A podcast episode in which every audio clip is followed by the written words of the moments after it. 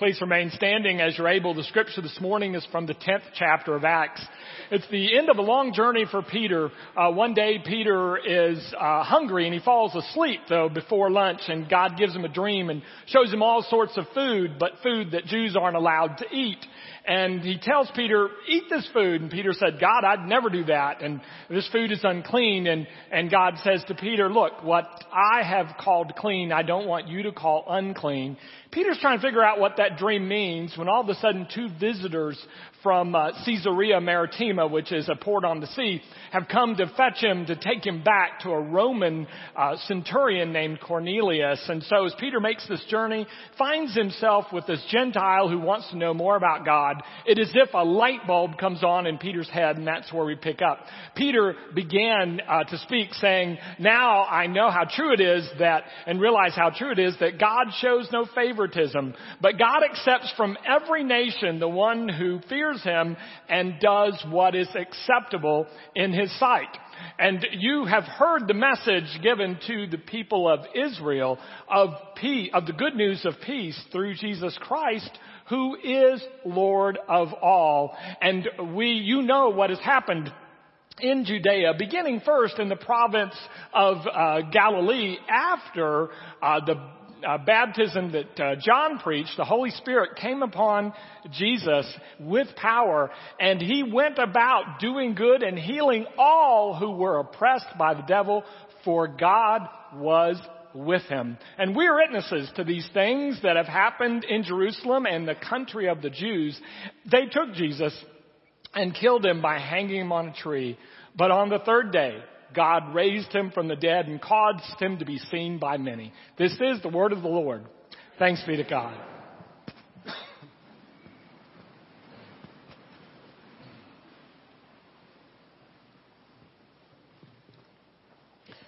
Perhaps you've heard the old saying, good fences make good neighbors. Now the saying is uh, popularly attributed to uh, Robert Frost, and you can certainly find it in Robert Frost. But there's some debate as to whether Robert Frost was the first one that said good fences make good neighbors. Some people even trace it back over a thousand years to an ancient Chinese emperor. Well, I don't know where it came from, but I want to tell you this morning one place it didn't come from. Jesus.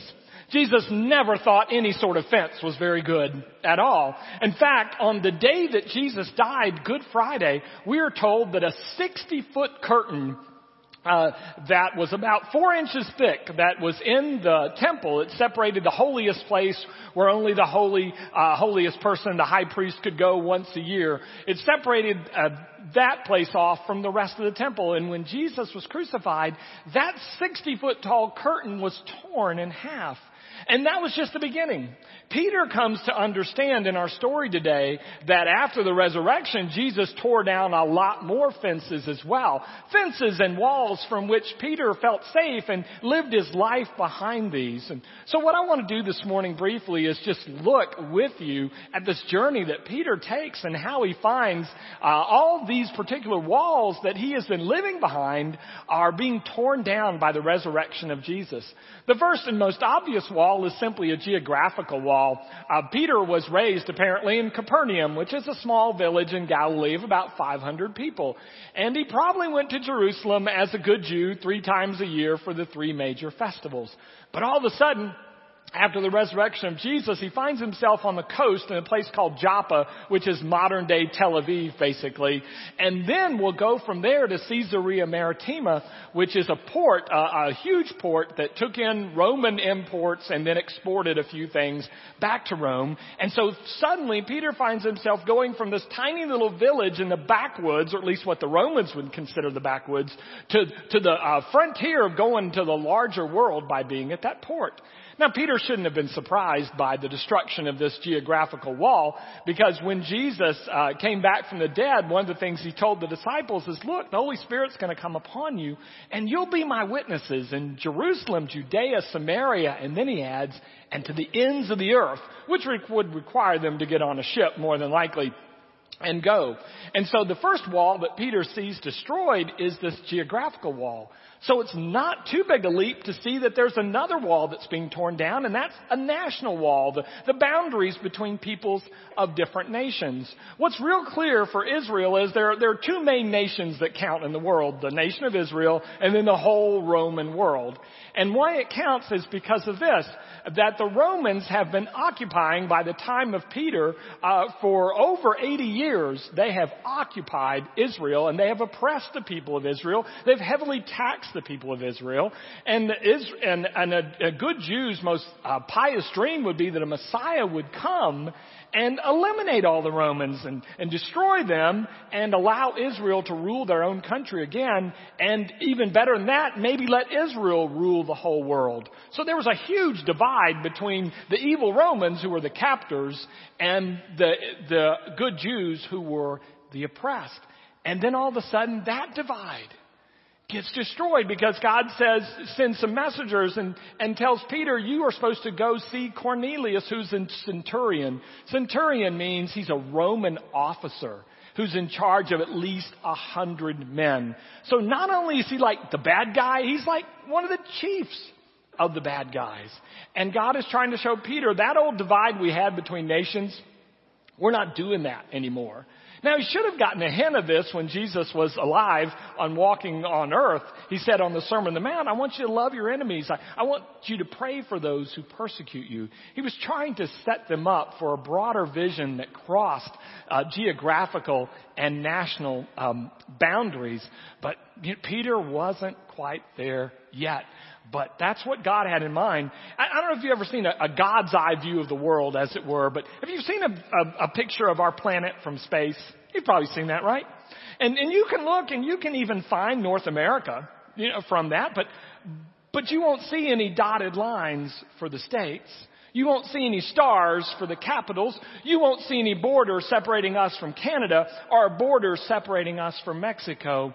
From space, the God's eye view is it is all one. And what we begin to realize is a lot of the boundaries and walls that we set up for each other were set either by war or by treaty uh, or by negotiations with winners and losers. And God, through the resurrection of Jesus, is telling Peter, that's not going to fly anymore. We are going to all be one in the fact that we are all loved and there is no favoritism from one nation over another. That had to be stunning for Peter, but it was about to get worse.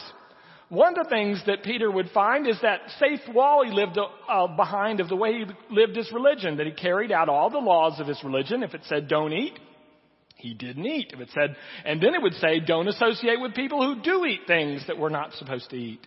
And then all of a sudden God gives him a dream and says, this food you're not supposed to eat, I want you to eat it.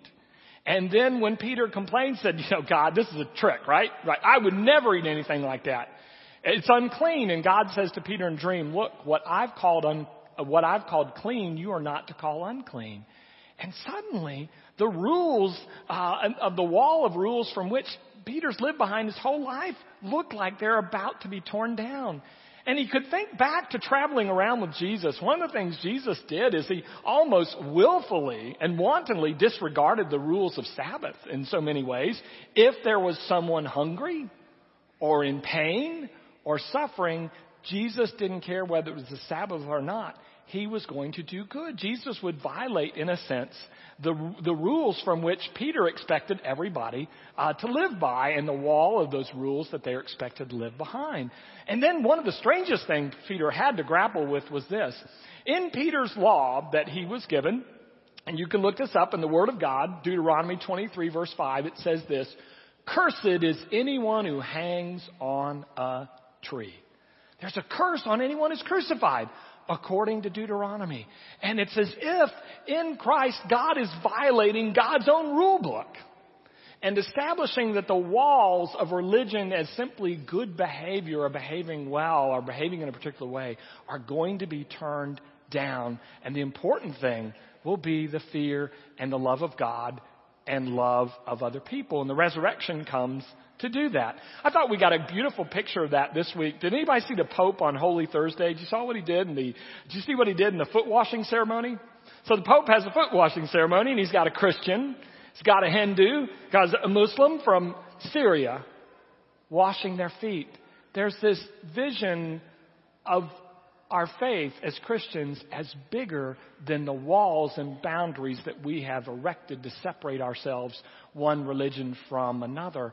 And, if, and the Pope is not denying the tenets of Christianity or the power of Christ, but rather understanding that the power of the resurrection destroys the walls that we have tried to put in place. And Peter must have been stunned by that. Oh, but it was getting worse for Peter.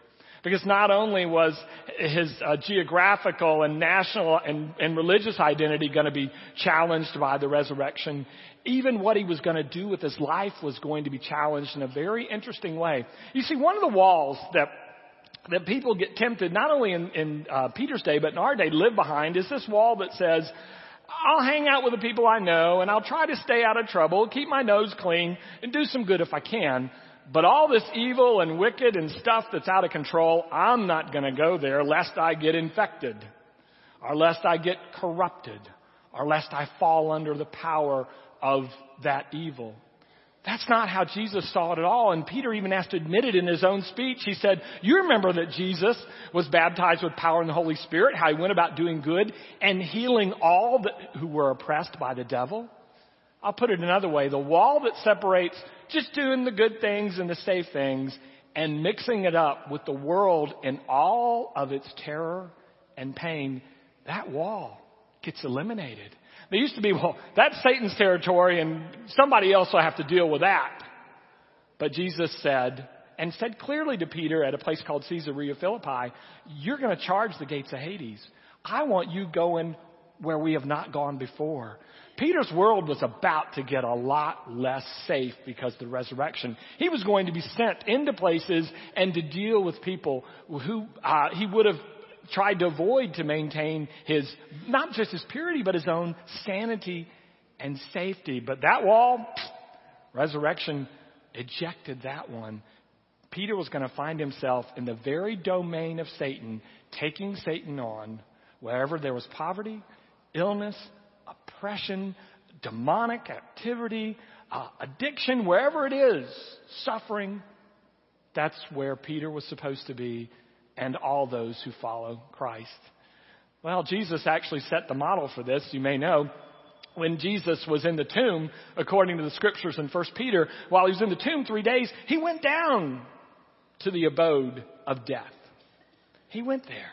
Uh, Donna showed me uh, an icon, a picture uh, that's about a thousand years old that the church has, and it's a beautiful picture. It's a picture of Jesus descending into hell, and as he does it, he's ripping hell open. And in the open hell, you also see that Jesus has a hand and he's pulling Adam and Eve and anybody else who's captive out. The wall of safety from which Peter wants to live his life, from behind that wall, is being torn down, and he's supposed to go where Jesus goes. Wherever there's trouble, that's not what we avoid now. That's what we go into. I'm reminded of the story. You probably saw it on the news this week. A woman in Portland, Texas, uh, a mother was playing Marco Polo with her five year old daughter. Did you see this? And so while they're playing Marco Polo in the pool, the woman, for the first time in her life, has a seizure. And she's out. And she's under the water. And she's under the water for more than a couple minutes. And suddenly the five year old daughter realizes this is not how we've been playing Marco Polo. And she goes to the end of the pool where her mother is and brings her out. And they get help. Her mother's resuscitated and, and at last word was, was doing reasonably well. That's another picture Jesus was trying to show Peter, I believe. We're going to go mess around on that end of the pool. The pool, end of the pool, we usually don't leave, we're going to leave for the sake of those who struggle and who are suffering and who we may think are under the domain of forces that are stronger than they are. That wall's torn down. That's where we're going. And if you're going to go there, then you're finally going to have to knock on the biggest wall of all, and that's the wall of death. Jesus goes into death and in the resurrection destroys that barrier between life on the one hand, death on the other. And when you get on this side of the barrier on death, there was no hope of getting back through that barrier to the other side until the resurrection and Jesus destroyed that barrier. Reminds me of studies that they did in the psychology department uh, years ago in, in the 60s, and, and they took a mother rat and separated her from her baby rats and put an electric griddle in between. So when the mother tried to uh, reach her babies, uh, she was shocked. Well, she was burned. And what they saw is that time and time again, despite the fact that she would be burned, the mother kept trying to go through the griddle to reach her babies. And the researchers at the end of the experiment, when the mother rat had died, said this that the maternal instincts in the rat are painfully evident to all. Well, take this picture. Our Heavenly Father, through our Lord Jesus Christ, the griddle of death, and we're over on the other side. And He's not only going up against it, He's going through it and throwing that thing away and coming to get us so that that wall can be destroyed and we can be with Him again, not just in this life, but in all our life. That last wall, the biggest wall, has been destroyed. And like a domino, if death falls, then Satan falls.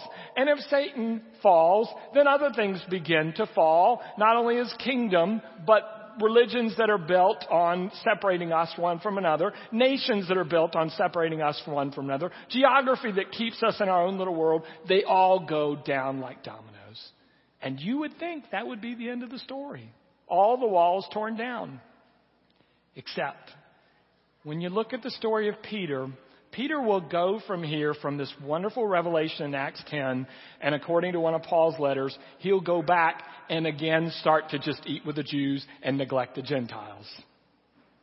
Even this revelation doesn't quite sink in for him. That tells me that after God has torn down every wall, there's still one wall that stands, and that's the wall that we put up ourselves. My sense is that when we are feeling not good about our past life or mistakes that we've made, or, or we're not feeling good about how we are valued or loved, we start to erect walls that separate us from others, that separate us from God. And after God has torn down every one of them, we rush behind and put it and put one back in place. And so the last wall that has to come down is the wall between our past and its mistakes and the future that is open and free that God has for us. And we can live on this side of the wall in guilt. Wasn't it Erma Bombeck who said years ago that guilt is the gift that keeps on giving? We can live there. But that's not what Christ died for and rose again for. It was to destroy that wall and to remind us that God is much more interested in our future than in our past, and that any wall that, that is erected between us and others are walls that we have put back there. Fred Craddock once said that when I'm at war with myself, I tend to make casualties of the people around me. And I think that's true. When I'm struggling with myself and whether I'm loved, whether I'm accepted, whether I'm valued, my temptation is not to tear down the wall, but to build it back up. But why should I put walls where God has torn them down? Why should I judge myself or others harsher than judge than God judges me or others? It makes no sense. And I believe the call on Easter morning from the God who has torn every existing wall down is to look at us much as our president years ago looked at the president of the Soviet Union and demanded, tear down that wall. And the demand is on us the same. Tear down the wall. Walk into the freedom that was always intended for us to live in.